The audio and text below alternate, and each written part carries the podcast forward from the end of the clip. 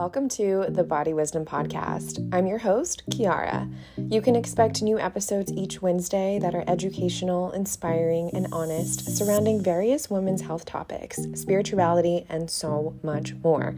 The Body Wisdom Podcast was brought to life by integrating the physical and emotional body to deepen one's healing journey. Thanks for being here and enjoy the show.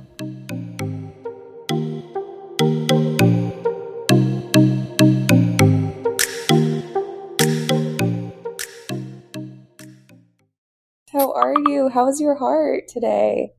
You know, I didn't know you'd you'd ask me about that, but today actually specifically woke up with such a lightness. I don't know if it's the fact that it's Friday or just things feel really beautiful right now. You know, it's it's always the up and down, but woke up today with such a such a skip in my step. So my heart is feeling extra bouncy. How about you?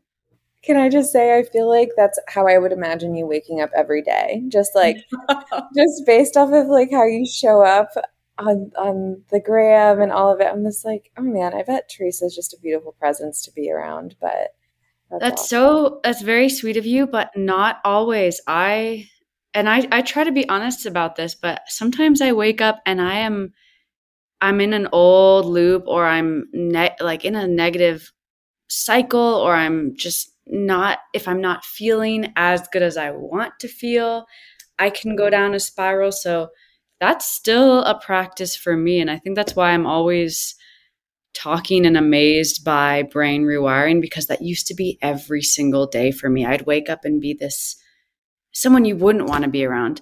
Now, more often than not, I am that spring lamb that skips into the kitchen and just, you know, I'm already excited about the day. So it's amazing to feel that way. And I've also learned that we don't have to necessarily feel that way. And forcing ourselves to feel that way is unrealistic and unkind. So I'm learning to really embrace everything. And I'm I get really excited when it's unforced and easy because it does feel good to feel good.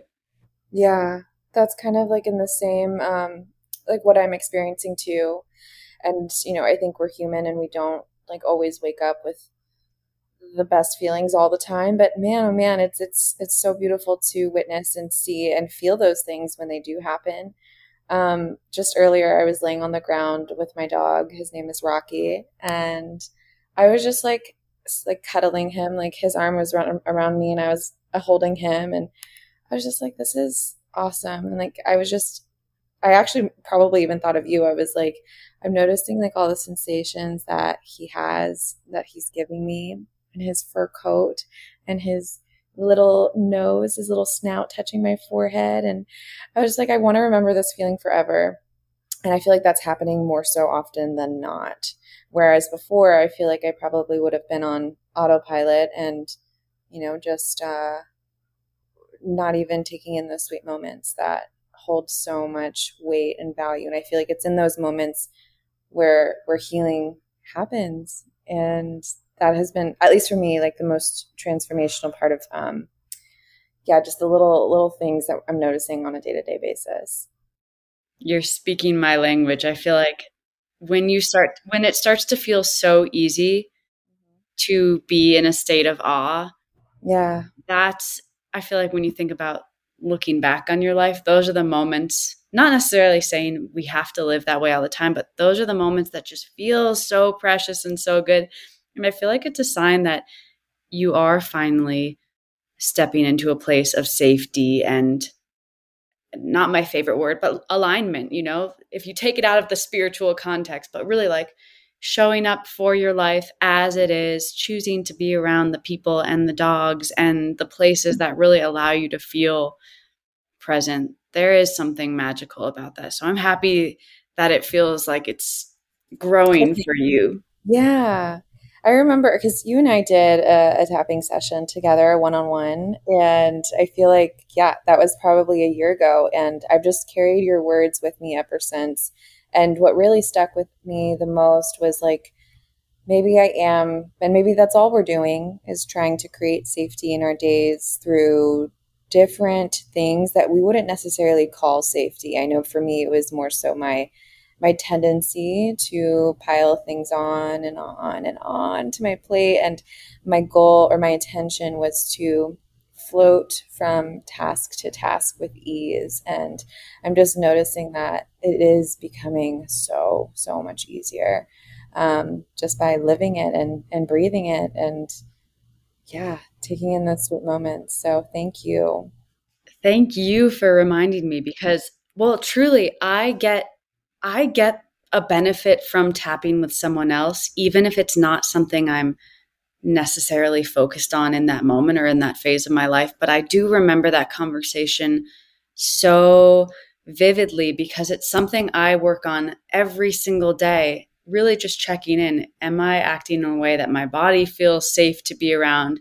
Am I acting in a way that feels good for others to be around?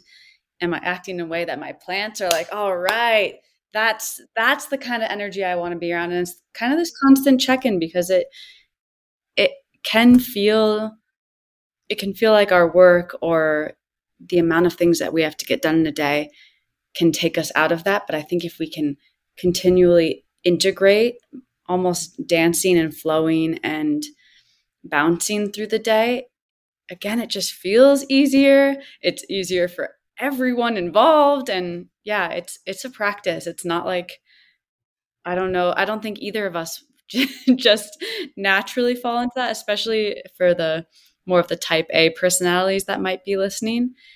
It might feel like you're stuck, like you're always just thinking about the next thing. It might feel like that's just the way you are and that's just how you've always been. But we can learn to shift. And it's almost like when you show the nervous system what's possible, whether it's starting to imagine it, whether it's tapping it in, or, or even just asking yourself, how do I want to feel? Who do I want to be?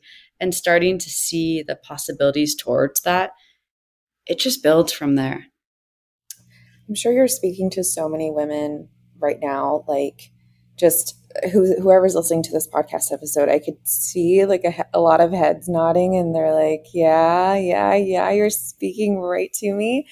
So I'm excited to just talk even deeper about this. But before we get started, would you mind giving the listeners just a little bit of background about yourself and how you kind of stepped into this space of women's health? I don't even know if, like, do you work with men too? I work with a few men actually. Yeah. yeah? I, okay. I do. Yeah. Good to know. Good to know. But um, yeah, like just stepping into this space, what led you here? And I'll also link the other podcast episode that we did because. I know we talked a lot about your journey there. But do you just want to give us like a little brief overview of how you got here? Yeah, without stepping too much into the territory we, we already covered, it came out of a place of necessity. And I think, like many of our listeners, working on your health, it might feel like, okay, if I can nail down diet, if I can nail down lifestyle, if I can get my red lights, if I can do my castor oil packs, if I can schedule my craniosacral and my acupuncture and see my pelvic floor specialist and make sure I'm moving after I eat and balancing my blood sugar and drinking the right things and soaking my grains, then I will be healthy. And, you know, there's various levels to that, but I fell into this trap to an extreme. I was trying to heal chronic infections, basically Lyme and co infections and some parasites that I had picked up overseas, and thinking very innocently that if I master this, then I will heal. Unknowingly creating such a state of panic, of rigidity, of not even really not existing in a place of health and vitality and possibility, but really in a place of fear and worst case scenario and doom. And it wasn't until I was so deep in the mud that I realized that I had very innocently created more dysfunction on top of the very physiological dysfunction I was trying to fix just by the way I was approaching my life. You know, I was just so panicked about everything, fearful of everything, and very I guess yeah, what what's the word I want? I guess I didn't have hope. I didn't have I didn't believe that healing was possible because the more I tried to feel better, the more practitioners I worked with, the more tests I gathered, the worse I started to feel. So it was this breaking point of really feeling like my body was at a like maybe the lowest possible level of functioning I could be at. You know, things were breaking down. It was I was at a point where the best option they could offer me was tube feeding through the heart. I think I maybe mentioned that in the first episode. But it was I was t- terrified. I was hopeless. I didn't know what to do. I was angry. I felt like it was unfair. And I was sad because I wanted to be living the fun life, out dancing, doing the things that I, you know, my peers were doing. And it felt so out of reach. And it was in those darkest moments of kind of throwing my hands up and being like, well, nothing I'm doing is working. Okay, what's left? And it was, I was talking to a friend about this yesterday, but it was kind of realizing, well, if everything I thought I needed to be happy and healthy is not working, what else is there? What might I be missing? So I started to really pay attention to, well, what would it feel like even just to imagine myself well? Because at the time, I wasn't doing much. I was basically either resting in bed or seeing a colon hydrotherapist to empty out my colon because it had basically lost all of its energetic potential to move on its own. Things were not fun. Things were not looking good. But it opened up this possibility of realizing that even with a very sickly body, I could start to think in ways that felt lighter and more beautiful and more hopeful. And it just exploded from there. And, you know, I, I need to give a shout out to the EFT coach I was working with at the time, Christina Shumalova.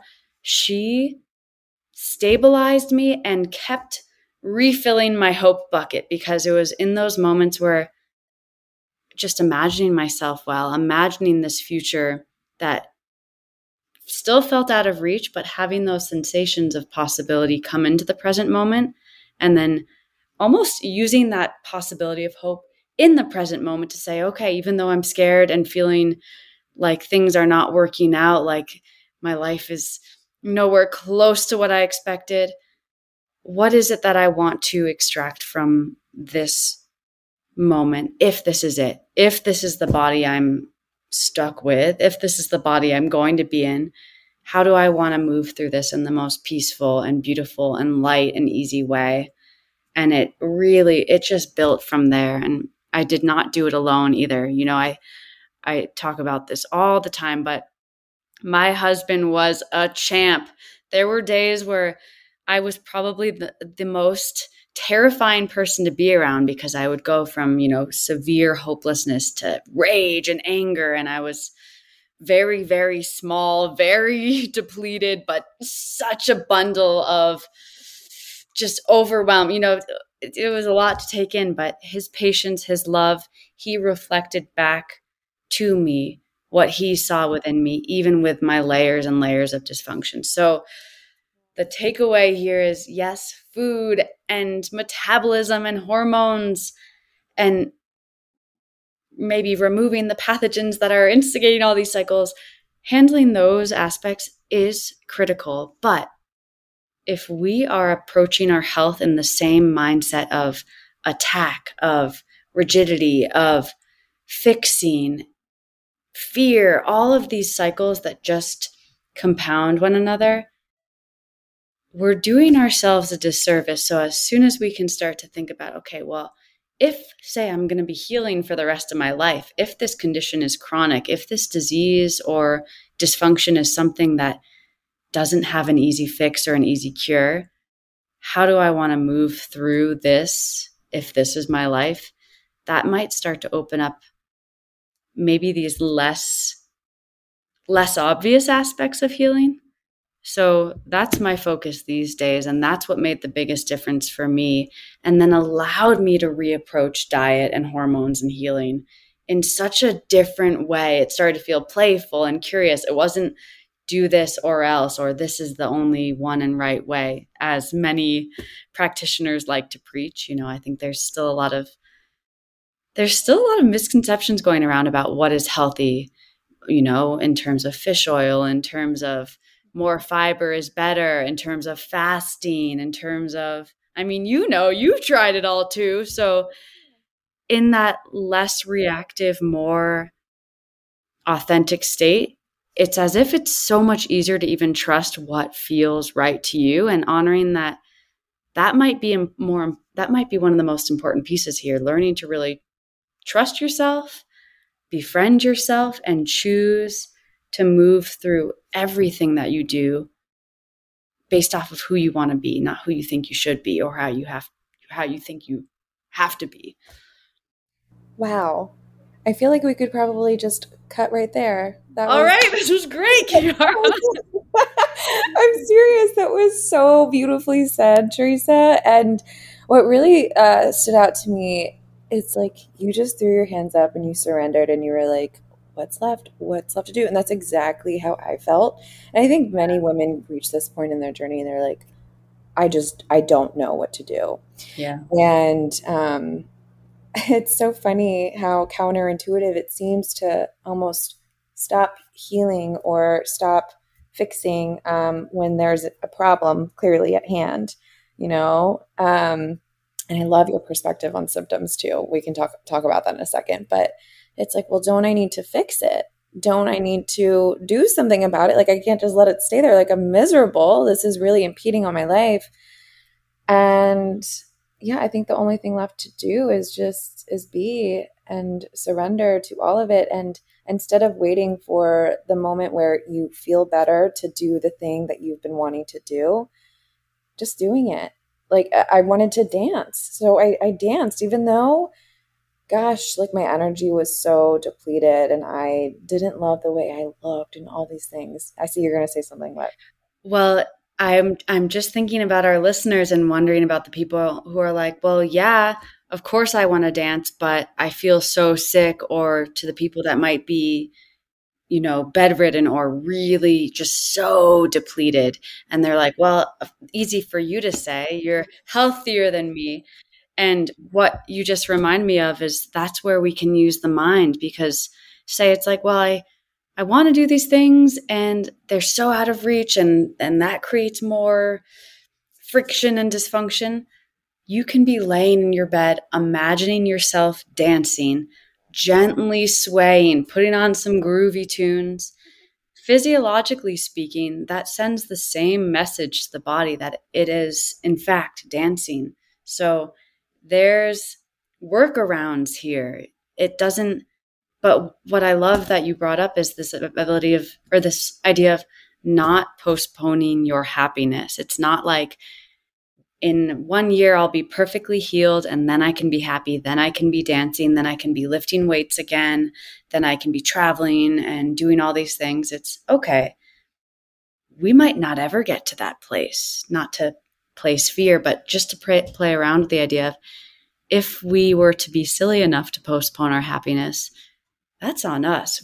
Versus if we can be happy in this moment while acknowledging, okay, we're still working on some things that opens up freedom to true what I see as truly living in reality and using those hopes for the future to keep you light and inspired, but not waiting for that to happen. It's almost like really bringing that into the moment. So I think dancing, I love, I love that we both have that common. I call it a tool actually because well, I'm curious how it comes up for you when you think about how dancing has changed your approach to the day, to the week. What does it do for you? Well, I, I played my favorite song that I shared with you earlier this week, this morning, and you know, I've just, I just, I just feel so good in those moments, and I, I do use it as a tool because it does activate something within me, my creativity. Yeah that's what it does. So i like to do it in the morning or like when you know throughout the day if i'm feeling like just a little stagnant um then i'll just get up and groove for a little bit. But this is something that's been a part of my my life like ever since I was a baby. And like all of us, like we're we're wobbling, we're we're, doing our own little dances. But growing up, we had family events, get-togethers every single weekend. Music was big in our house, and I've actually found that if I go a day without music, something's really it's really off, and I've noticed a big change in my energy, um, just vibrationally when I do play music. And so I like to have music even going in the background sometimes um, because I just, I just, I just naturally just want to sway, even if it's in my chair or something. Um, but yeah, it, it unlocks my creativity. I find that there are a lot of thoughts that start to come through, even though like I'm not actively trying to think about anything. It's just like, oh, like that's awesome. And then it'll come again and again and again. So um, yeah, I love dancing, and it's it's free. It's like it's within us, and I, um, I don't know. I, I feel like when we start to notice these things and what we always tell everyone like we have the ability to heal heal ourselves i feel like when we really truly understand that it's all coming from within and we unlock that part of us it's almost like this whole industry will go bye bye because we know that it's like it's us like we are the answer and so yeah that's just kind of my perspective on it but what uh what what happens to you when you start dancing you said something that really resonated with me but how the thoughts almost come out of nowhere and they'll kind of cycle in surprising yes. in delightful ways. And it almost feels like, for me, it feels like an integration process where I might even be thinking about something I'm working on, or I might even be thinking about a session from earlier that day. And then it will be a bridge of, or almost like an aha moment. And oftentimes it feels very euphoric for me, where it's like so celebratory. I'll be reflecting on the past how much has changed, how grateful I am for my body, thinking about how much it's been through and how much it's able to do now, and thanking my previous body for fighting so hard to make it to where it is now.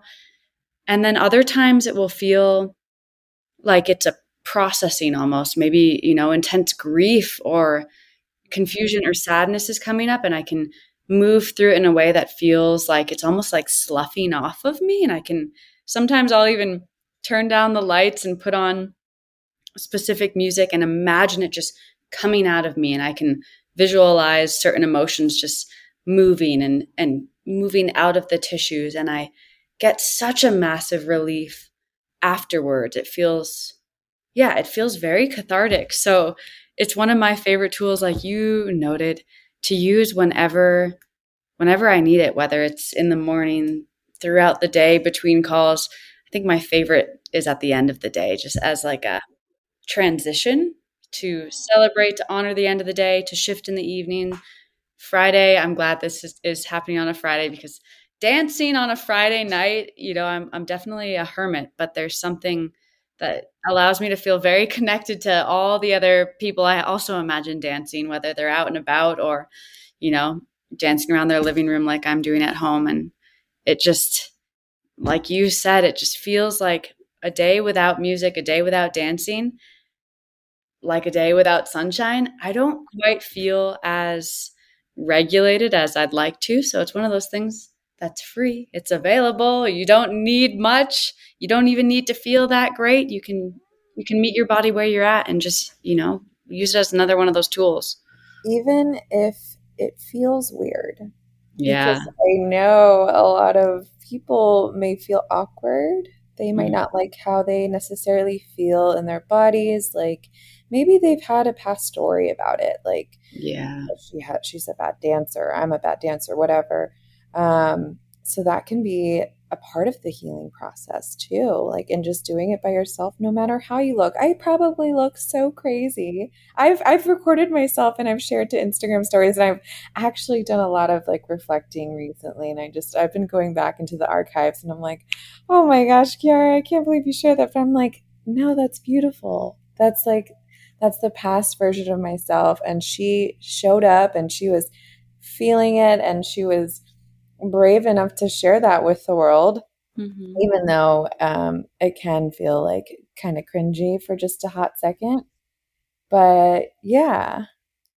It's it's funny you say that because it it it brings up this idea that people are thinking certain things about us and we should you know we should be careful with how authentic we are and ooh it has to look a certain way or else ooh I probably shouldn't post that. But even right there is a practice of just being again throwing your hands up and saying whatever. And there's something very freeing about that when we think about health and the nervous system.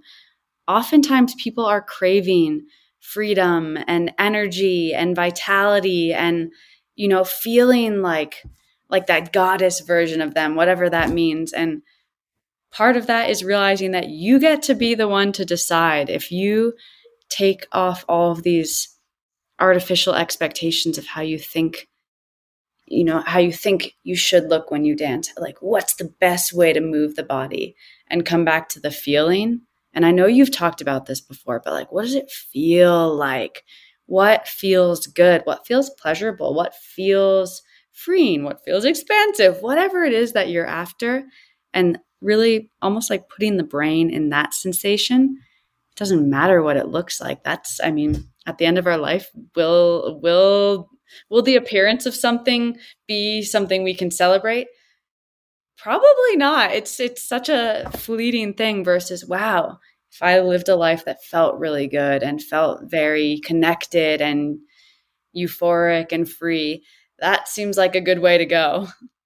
That feels more rewarding. That feels yeah, yeah really authentic. I love this conversation so much. This is, it's a good Friday so far. Oh, I love it. Um, so I wanted to get into the whole fertility piece and how this all connects.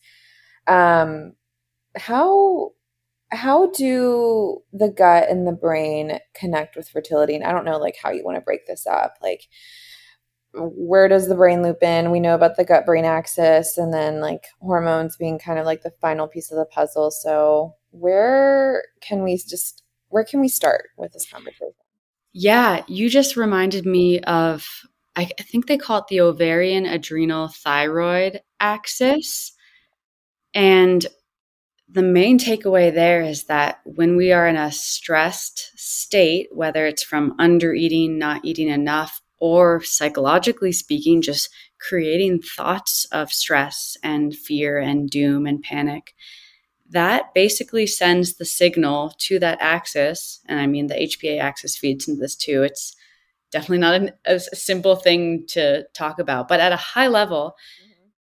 the stress interrupts the regulation. And it's basically the body saying, okay, if, if there's this load of stress, now is not the time to prioritize fertility because bringing another life into the world which is kind of the the reason to be fertile, not necessarily, but I mean, again, at a high level, that requires so much energy, so much nu- nutrition, so much safety. And if if the body isn't perceiving that sense of all is good, proceed, it will shut down and shift more towards that survival balance. So yeah, where do you want to take this? I guess it's it's it goes in so many directions because we do have a certain amount of power in terms of you know learning to to feed ourselves in a certain way and to nourish ourselves in a certain way and it's complicated say you do have a very real parasitic infection that's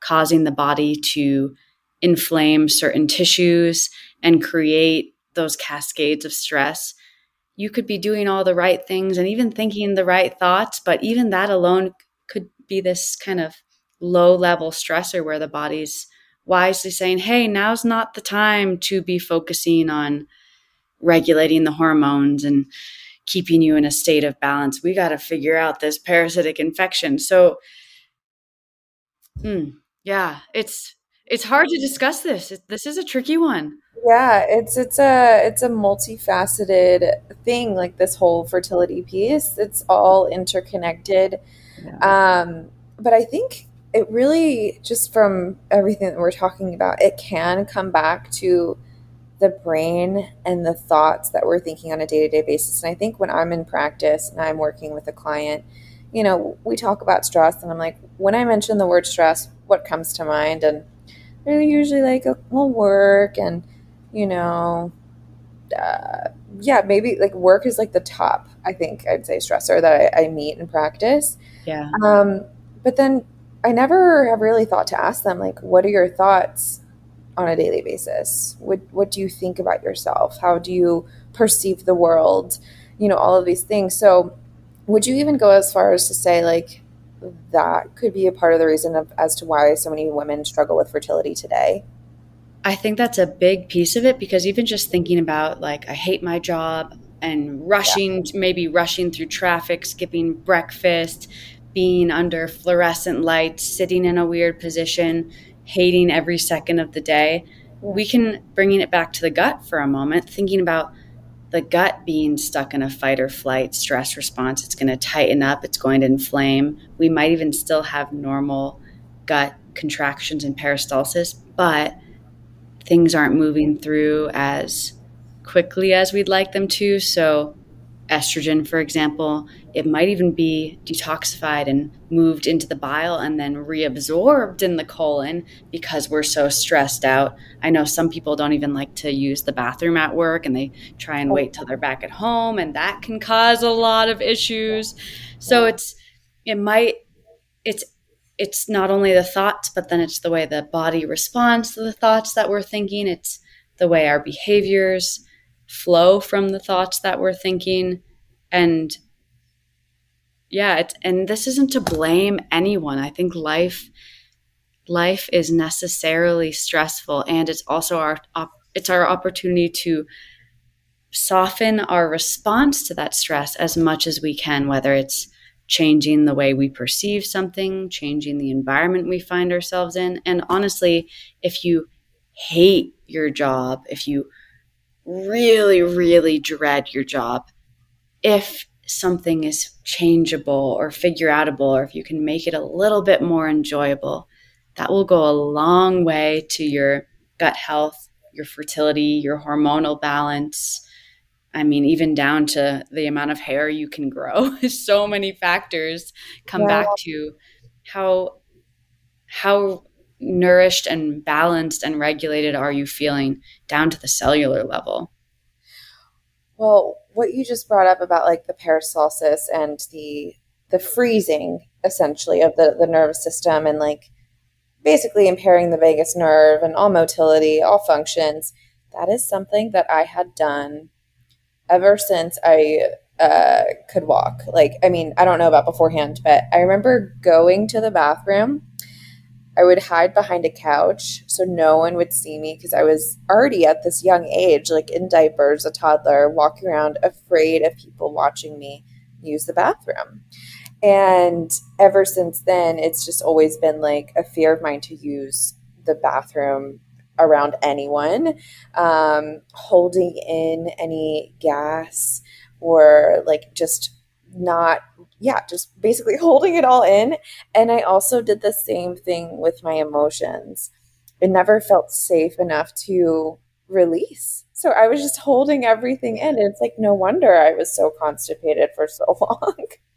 That's, you know, a lot of the time I think we're conditioned, like even just to be ashamed of releasing and bowel mm-hmm. movements, or like you said, you learn to hold in any gas. And again, just thinking about how that puts such a burden on the liver because the liver doesn't necessarily want to be cleaning up the waste matter that should ideally be moving out two to three times a day. If you think about the idea of eating a meal, ideally you'd have an equal amount of matter come out of you after each meal. And I'd say zero zero percent of the people I speak to have three bowel movements a day. It's kind of a rare a rare thing to see in in our current culture and a lot of that is just you know the the stress that we've accumulated what's been passed down from generation to generation and also just the lifestyle you know just sitting about even thinking about the sitting position if you've ever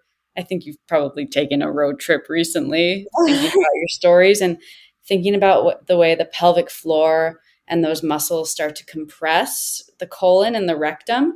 And even if we are ready to release, sometimes it can almost smush and tighten the fascia around the colon so that the bowel movement can't move out. So, upstream, again, the liver is the one that has to deal with all of the cleanup and whether it's prioritizing the ammonia that's coming off of the putrefying matter, or maybe it's trying to prioritize excreting some of the estrogen or maybe some of the adrenaline that's that we're revving up with our thoughts.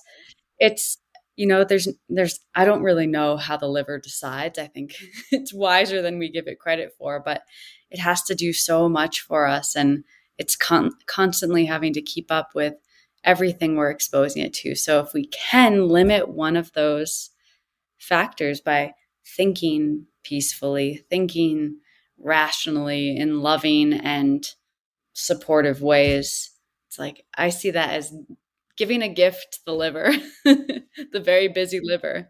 Oh, absolutely. And one thing that's like coming to me right now is hearing someone say, but but that's so hard. Like how do I just think peaceful thoughts when I'm bombarded with all the stress on a day-to-day basis or so and so treated me this way or you know, I have kids that I need to take care of and just like the constant day-to-day stressors that we meet like how can i find peace through all of that? So what would what would you say to that person? That's a great question and i think it depends on what resonates with people. You know some people maybe some of our type a listeners really want to take action there and they want to start to retrain their thoughts. That's awesome. There are many ways to do that. You and i know that i love tapping for that reason but even just noticing that our tendency to think and to think and to think and to think about this and to assume the worst and to project onto the future and then to shame ourselves and you know the spirals of stress that we might create sometimes even just stepping back from our thoughts and even just noticing and kind of acknowledging them for a moment. Wow yep i'm overwhelmed. Wow i am stressed. Wow I actually do hate my job and I don't necessarily like being a mom right now because I never get time to myself. And being honest with yourself, that takes some of the pressure off and that brings down that sympathetic overload and then can allow you to think more, not even peacefully, but to think more rationally about, well, what is the next step? What is the kindest thing I can offer myself in this moment because I don't want, or I never want someone to feel like it's m- more of a to do list item to fix the way their brain is working. That might be, you know, three steps ahead of where you're at. Where you're at right now could just be this level of honesty. Wow, I am overwhelmed. Wow, yeah, something might need to change. This is just too much for where I'm at right now. And it's as if the body will naturally choose the easiest step forward. You know, it could be even just noticing, wow, it would feel really good just to step outside and to have some quiet just for a moment. And, you know, in that moment, it's not even about fixing the brain, fixing the thoughts. It's doing the simplest thing just to let the nervous system naturally re-regulate. Mm-hmm. Yeah. So that's what I that's what I would tell the person that says, you know, that's like, well, that sounds great, but I can't. I'm like, well, what can you do? What does sound easy. If you forgot everything you knew about what the wellness world is preaching, what I'm preaching, what Kiara is preaching, what is your body asking for? And I'd say that's that's what I always want to encourage and heighten in people is that your body might be presenting such a beautiful opportunity for you and it's right there. It's like so obvious that we almost don't want to acknowledge it. Oh, that's beautiful. That's beautiful. I um there I think our, our nervous systems want to be flexible and resilient and you know, I will say I think in today's world and society, it, I guess it is kind of making it more I don't I would love to hear your perspective on this because my thinking is, man, like the the EMFs and the working as a mom and barely getting enough maternity leave and like having to take care of the kids while also working and then maybe also trying to find their hobby like what do they even like to do anymore? Like there's just there's a lot um in today's world it's almost like it's getting harder and harder for the nervous system to come back to its resting position. Yeah. I think that's something we have to really just acknowledge and and and honor that things are it's not like the world is trying to throw you off center but I would say it's it's almost oh, how do I want to phrase this? We can expect that overwhelm is is normal and not something we need to even try and avoid, but really embracing it and allowing ourselves space to regulate in the ways that work for us. But not trying to exist in like a Zen like way where we just avoid all conflict, avoid all EMFs, avoid all carcinogens and whatever it is that they're putting in the plastic water bottles these days that isn't BPA. I don't even know what the new compound is called. You know, it's it's impossible to live a perfectly balanced life. So it's almost just really honoring that doing the best you can is probably the most the most relaxing way to move through this. And yeah that's you know that's that's a tricky one. I mean when you ask that question what what advice would you give yourself knowing that yeah. I mean we're we're human. We're not getting through this without the same level of stressors. They're just packaged differently. Yeah you know, I, I've been asked this question before, and it seems like such a doom and gloom question when it's like, well, this is the world we're living in. Are we just? I mean, at the end of the day, we're we're not going to be here forever. Um, I definitely was at a point in my own journey, like maybe like even two, three years ago, where I was like, have to avoid everything. I can't even touch that. Like, God forbid, like I there's a little bit of tap water in I, I don't know.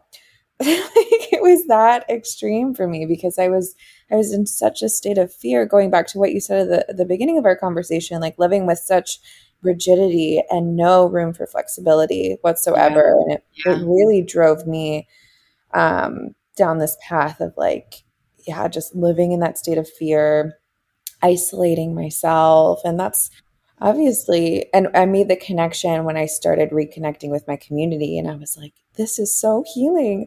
This is so powerful. Like the laughter. So what? There is something in my food. So what? I'm this isn't perfect. Like i feel so good at just mm-hmm. being here in their presence and not everything well it is perfect even though it has its imperfections.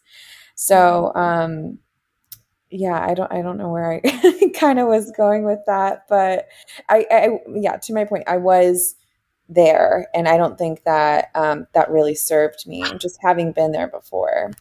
That is actually that reminds me of just this idea of you can try it for a little bit. You can try avoiding all of the things that you think are holding your health back.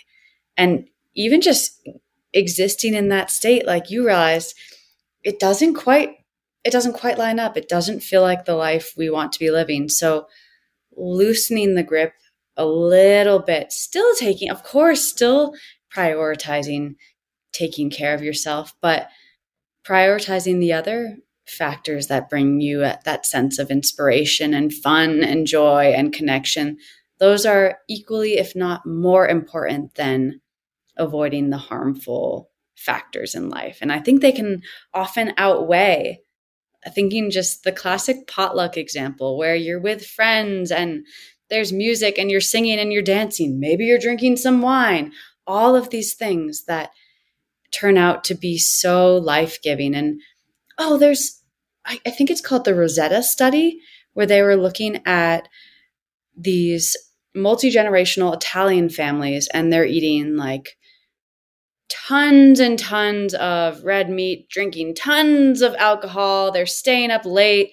They're smoking cigarettes. And they were looking at their heart health and their indicators of heart health. And they actually looked phenomenal. And the researchers were trying to figure out what what's going on here. What's what's allowing these people to thrive when everything we think we know about nutrition is suggesting that these people should be really sick and really overweight and really unhappy.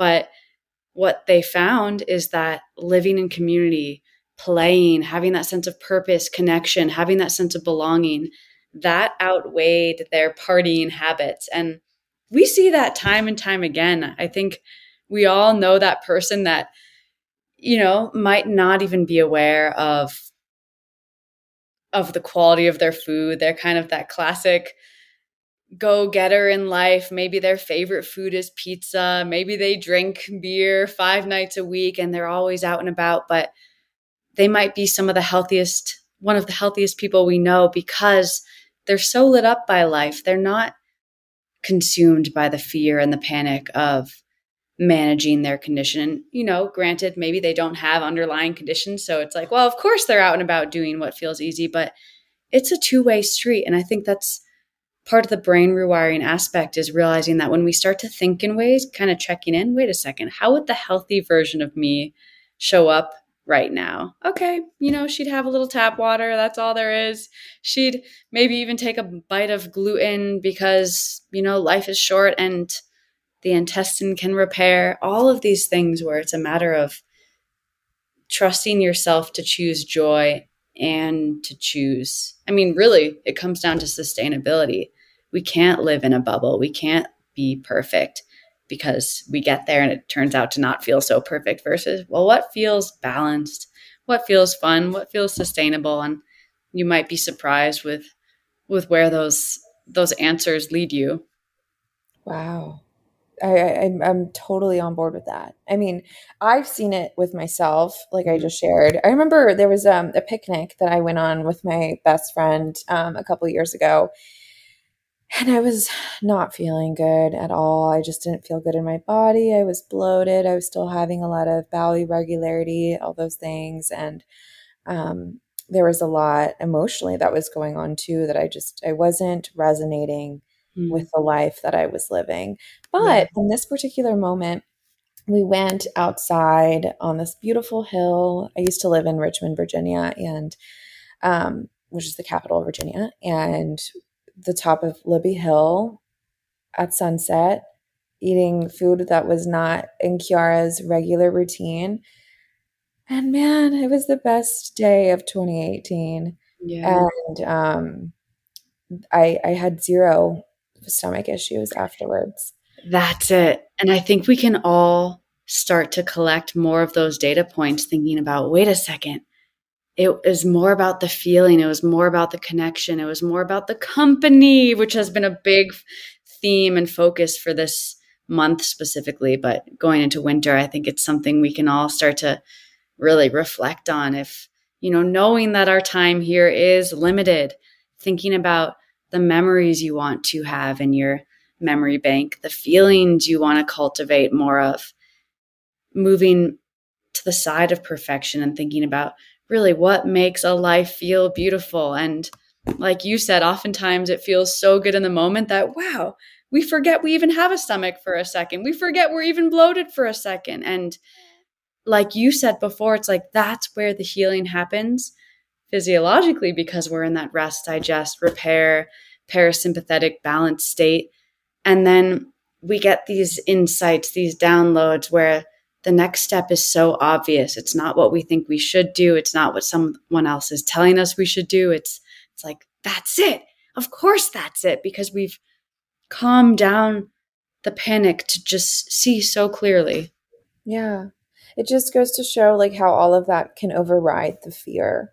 Mm-hmm. And I think when we allow it, that's when yeah, that's when we start to just forget the things that we maybe identified with that was a big thing for me too in my healing like just identifying so much with um, my chronic symptoms and like just making that who Kiara was at that time. And now, granted, I think that, you know, as I reflect on this, I think that did serve me for a period of time because I wouldn't be where I am today if that didn't happen. But there was a point in my journey where I was like, huh, like, I wonder if this identity that I've made for myself is just keeping me back from actually experiencing the relief that my body is designed to experience, mm-hmm. the innate wisdom that it has.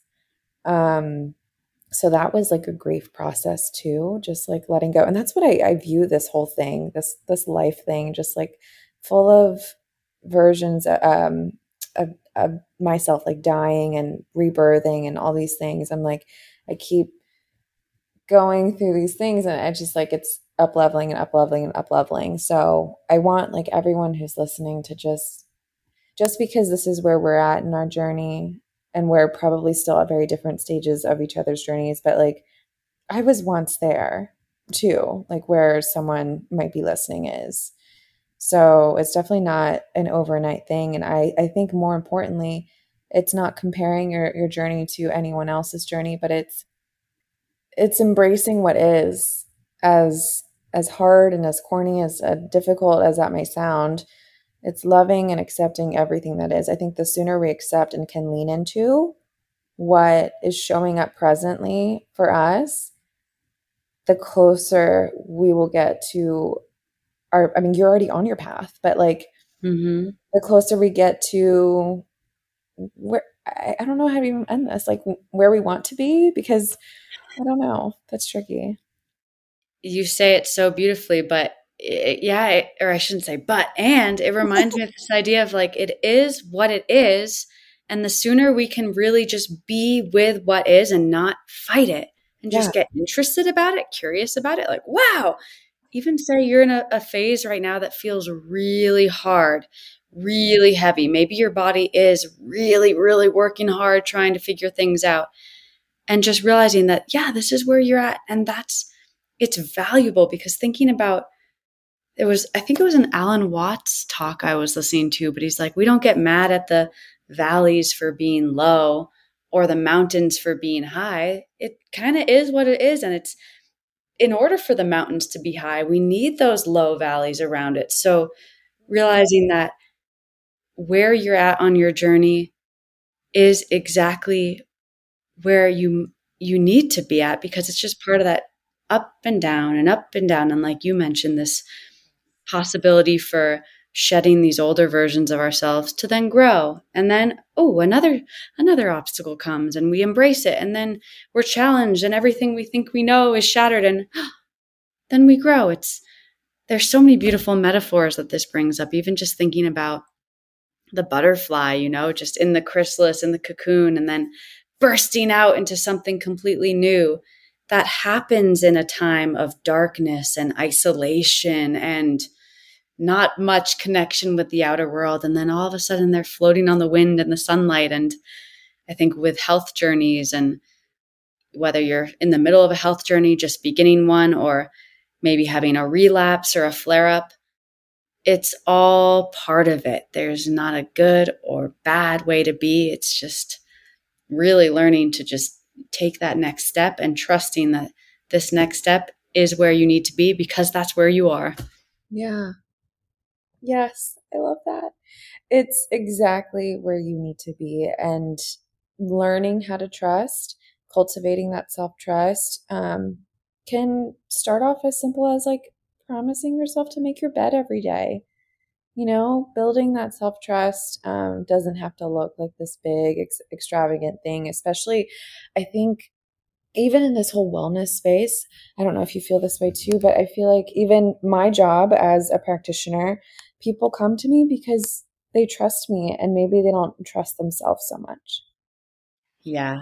Yeah. You know, I'll, I often get questions like, well, what would you do? Or what are you eating right now? And I'm like, well, it doesn't matter. What if I told you I had tequila and pizza for breakfast?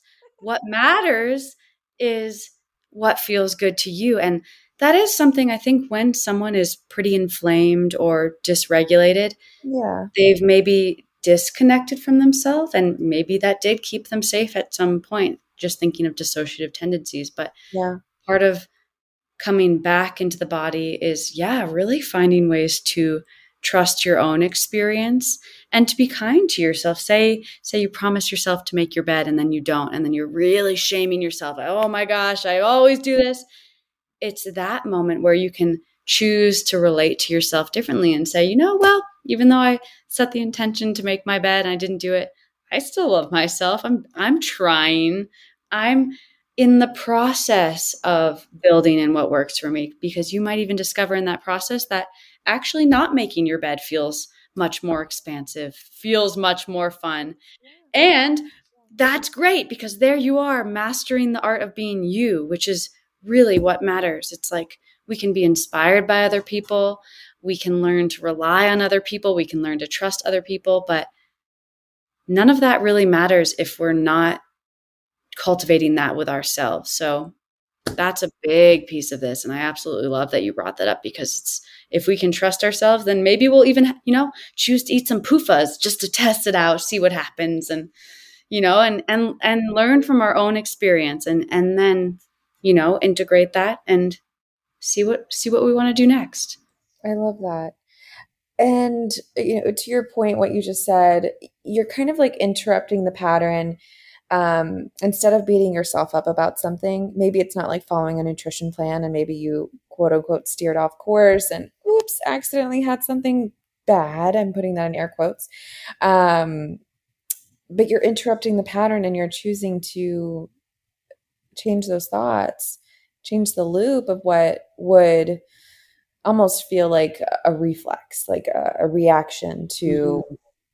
what is normal for you so I want to kind of move on to talk about how trauma comes into play when we're thinking about the brain, the ver- the, the vagus nerve. Um, I just love talking to you about trauma. Like this is, I know that's so weird to say, but um, yeah, this is something I, I that is really close to home, and I, I love just opening up the floor and talking about it.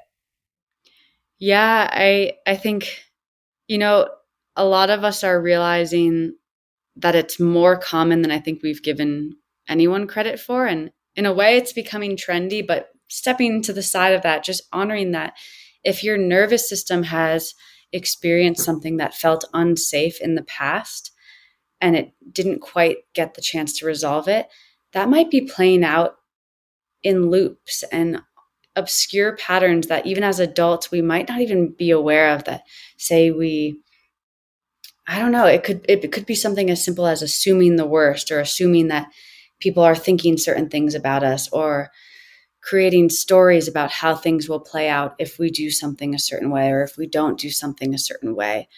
All of these loops, they oftentimes begin early in life based off of the care we received or did not receive and then it turns out turns into ways that we maybe treat ourselves with a little bit of harshness or criticism that unknowingly stems from something way, way in the past. So, with those trauma loops or what some people call limbic loops, it's basically the brain is trying to keep you safe, it's trying to avoid recreating a dangerous situation. But it kind of backfires because it, it just by being stuck in these loops, we're revving up the body with stress hormones and you know in, inflammatory cycles even when the threat isn't real even when we are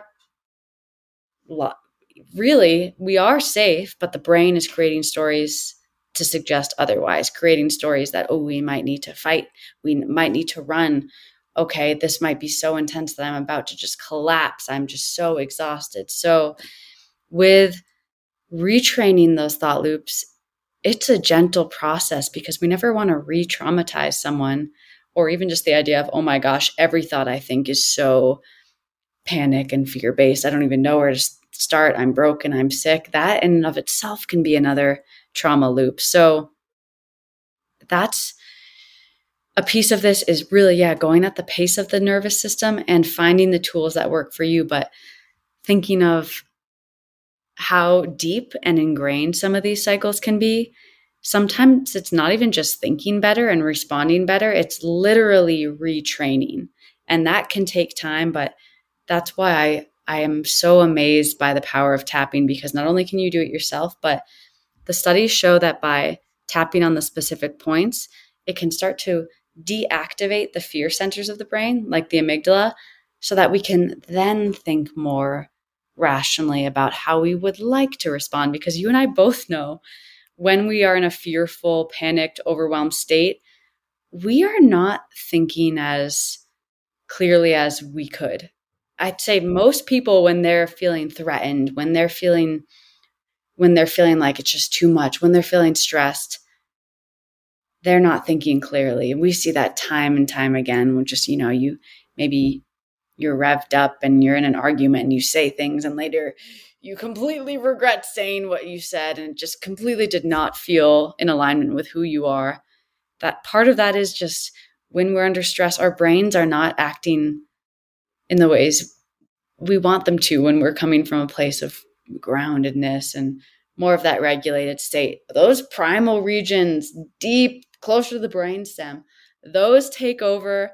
The prefrontal cortex basically shuts down, and it's all about what is the way I can move through this moment to survive. And that's not the case anymore. You know, we, as modern day humans, we get to respond differently. And part of that is slowing down, learning the tools to regulate, and then thinking about, okay, well, I know how I would normally react to this, but how do I want to respond this time around? And it's not even about doing that perfectly. It's about learning that, okay, yep, we're going to slip.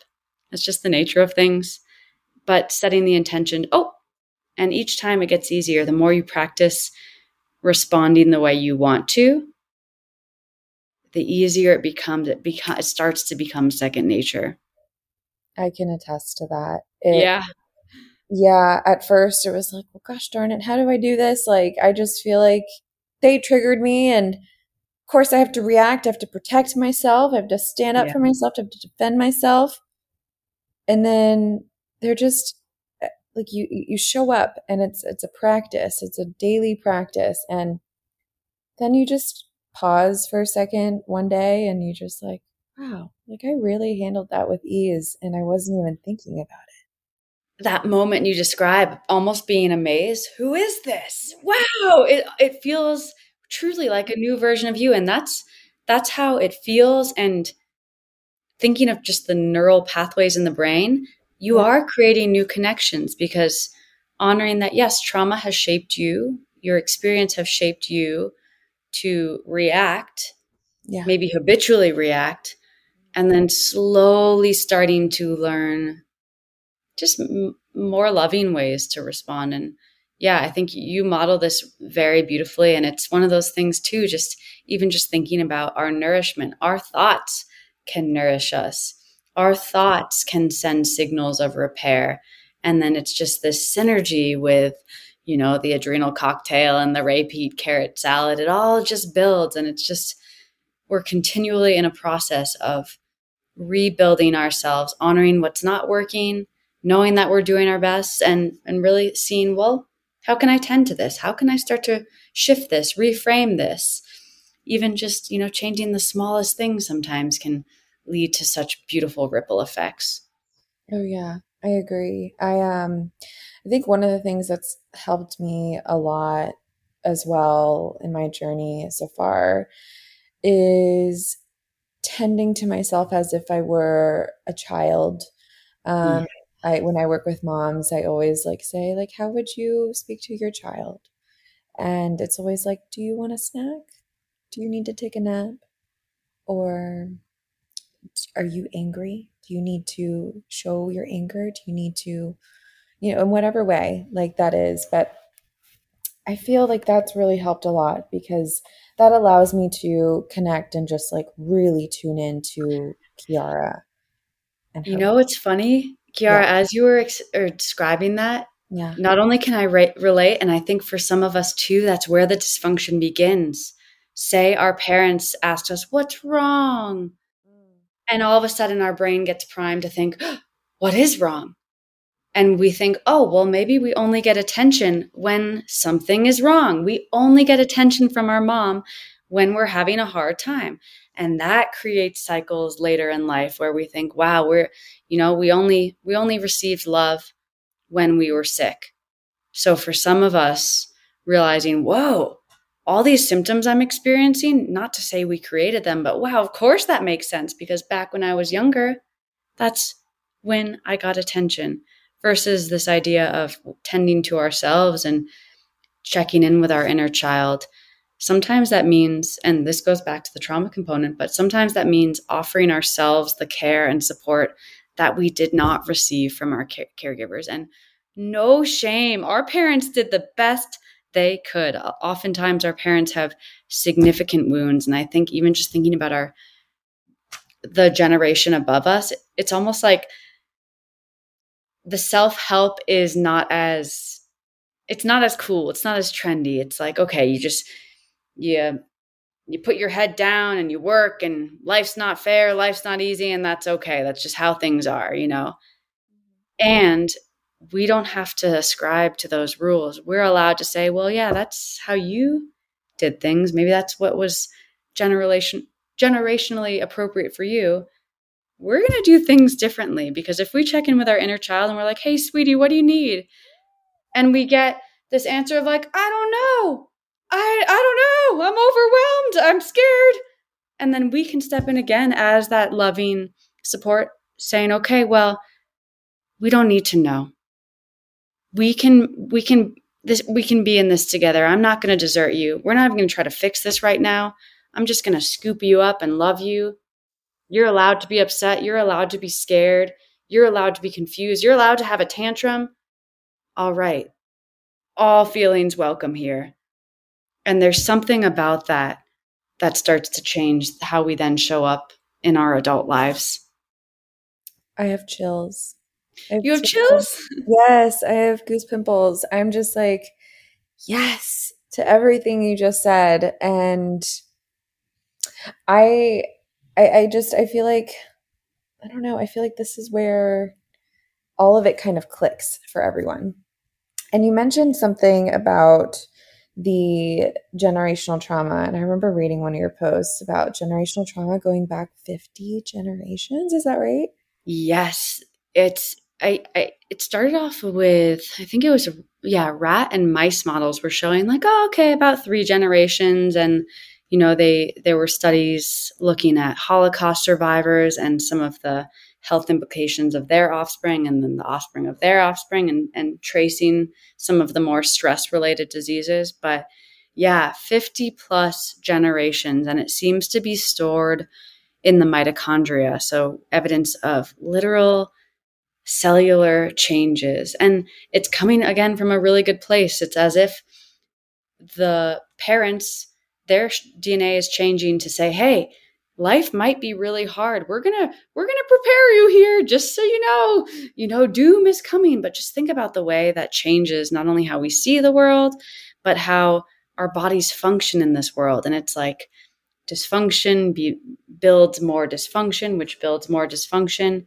But I think the ho- hopeful takeaway from this is that just as trauma as can, can be passed down, so can healing and supportive and liberating experiences. And it seems to actually reverse the trauma much more quickly. Sometimes within a generation or two, we don't see those cellular changes. So, shout out to all the mamas that are loving and cuddling their babies and allowing their children to you know really have safe and supportive experiences and that that goes a long way i see that really creating such beautiful ripples you know it's the more healed people there are the more regulated nervous systems that other nervous systems can then learn to regulate with and and then i just see things start starting to just normalize themselves. Not to say there's a normal but yeah.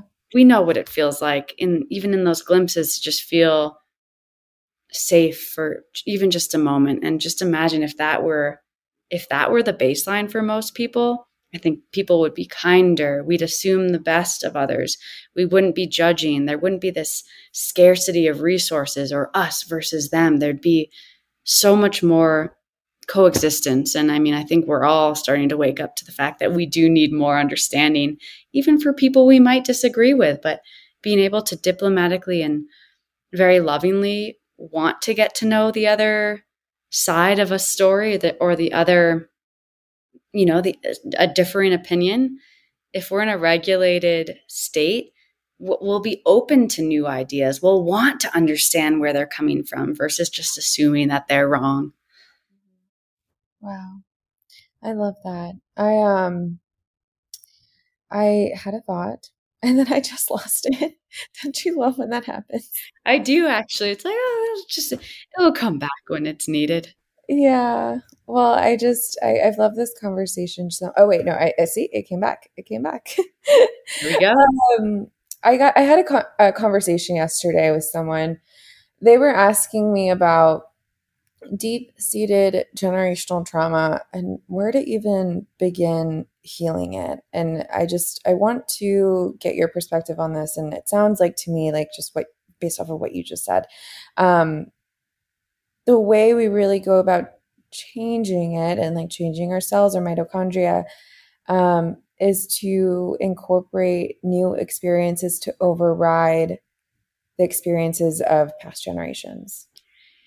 Yes. And really keeping it as simple as possible because I think people get so overwhelmed when they think about I have all this trauma, I don't even know what to do. I know it's impacting my health, I know it's impacting you know, everything from my sleep to my digestion, because really it does a traumatized individual, human, animal, it changes the way our organs function. It changes the way we even hold our bodies.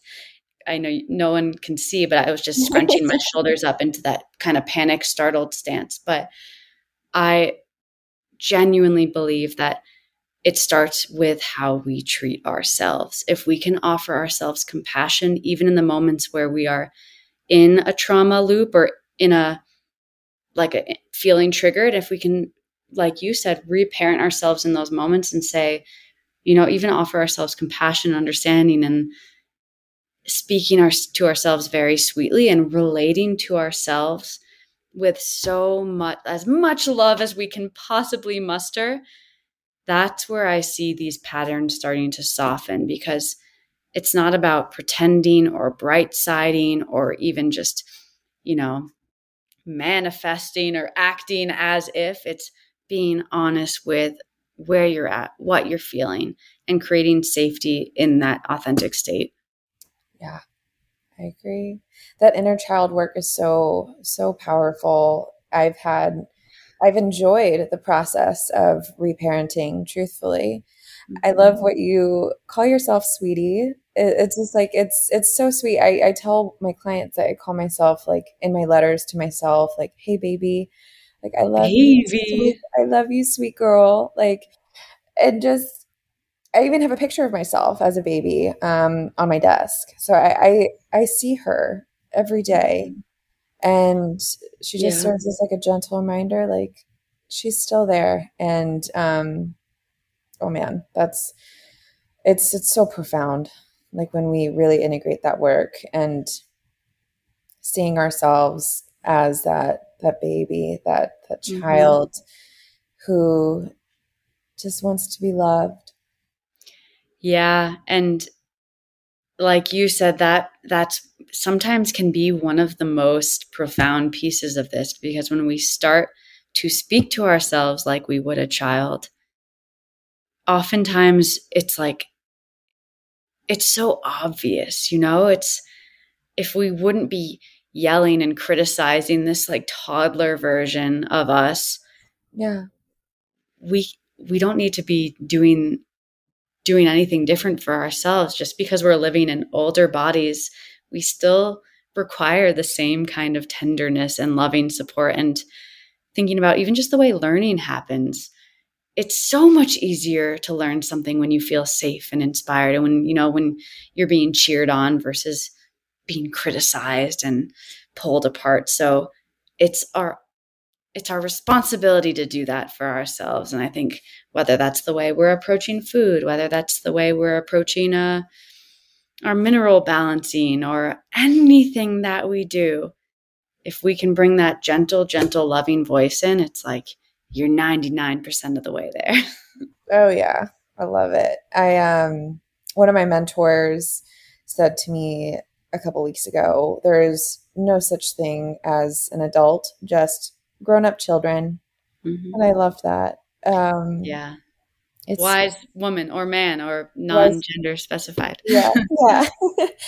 oh man, Teresa, I, I like I said, I, I love this conversation so much.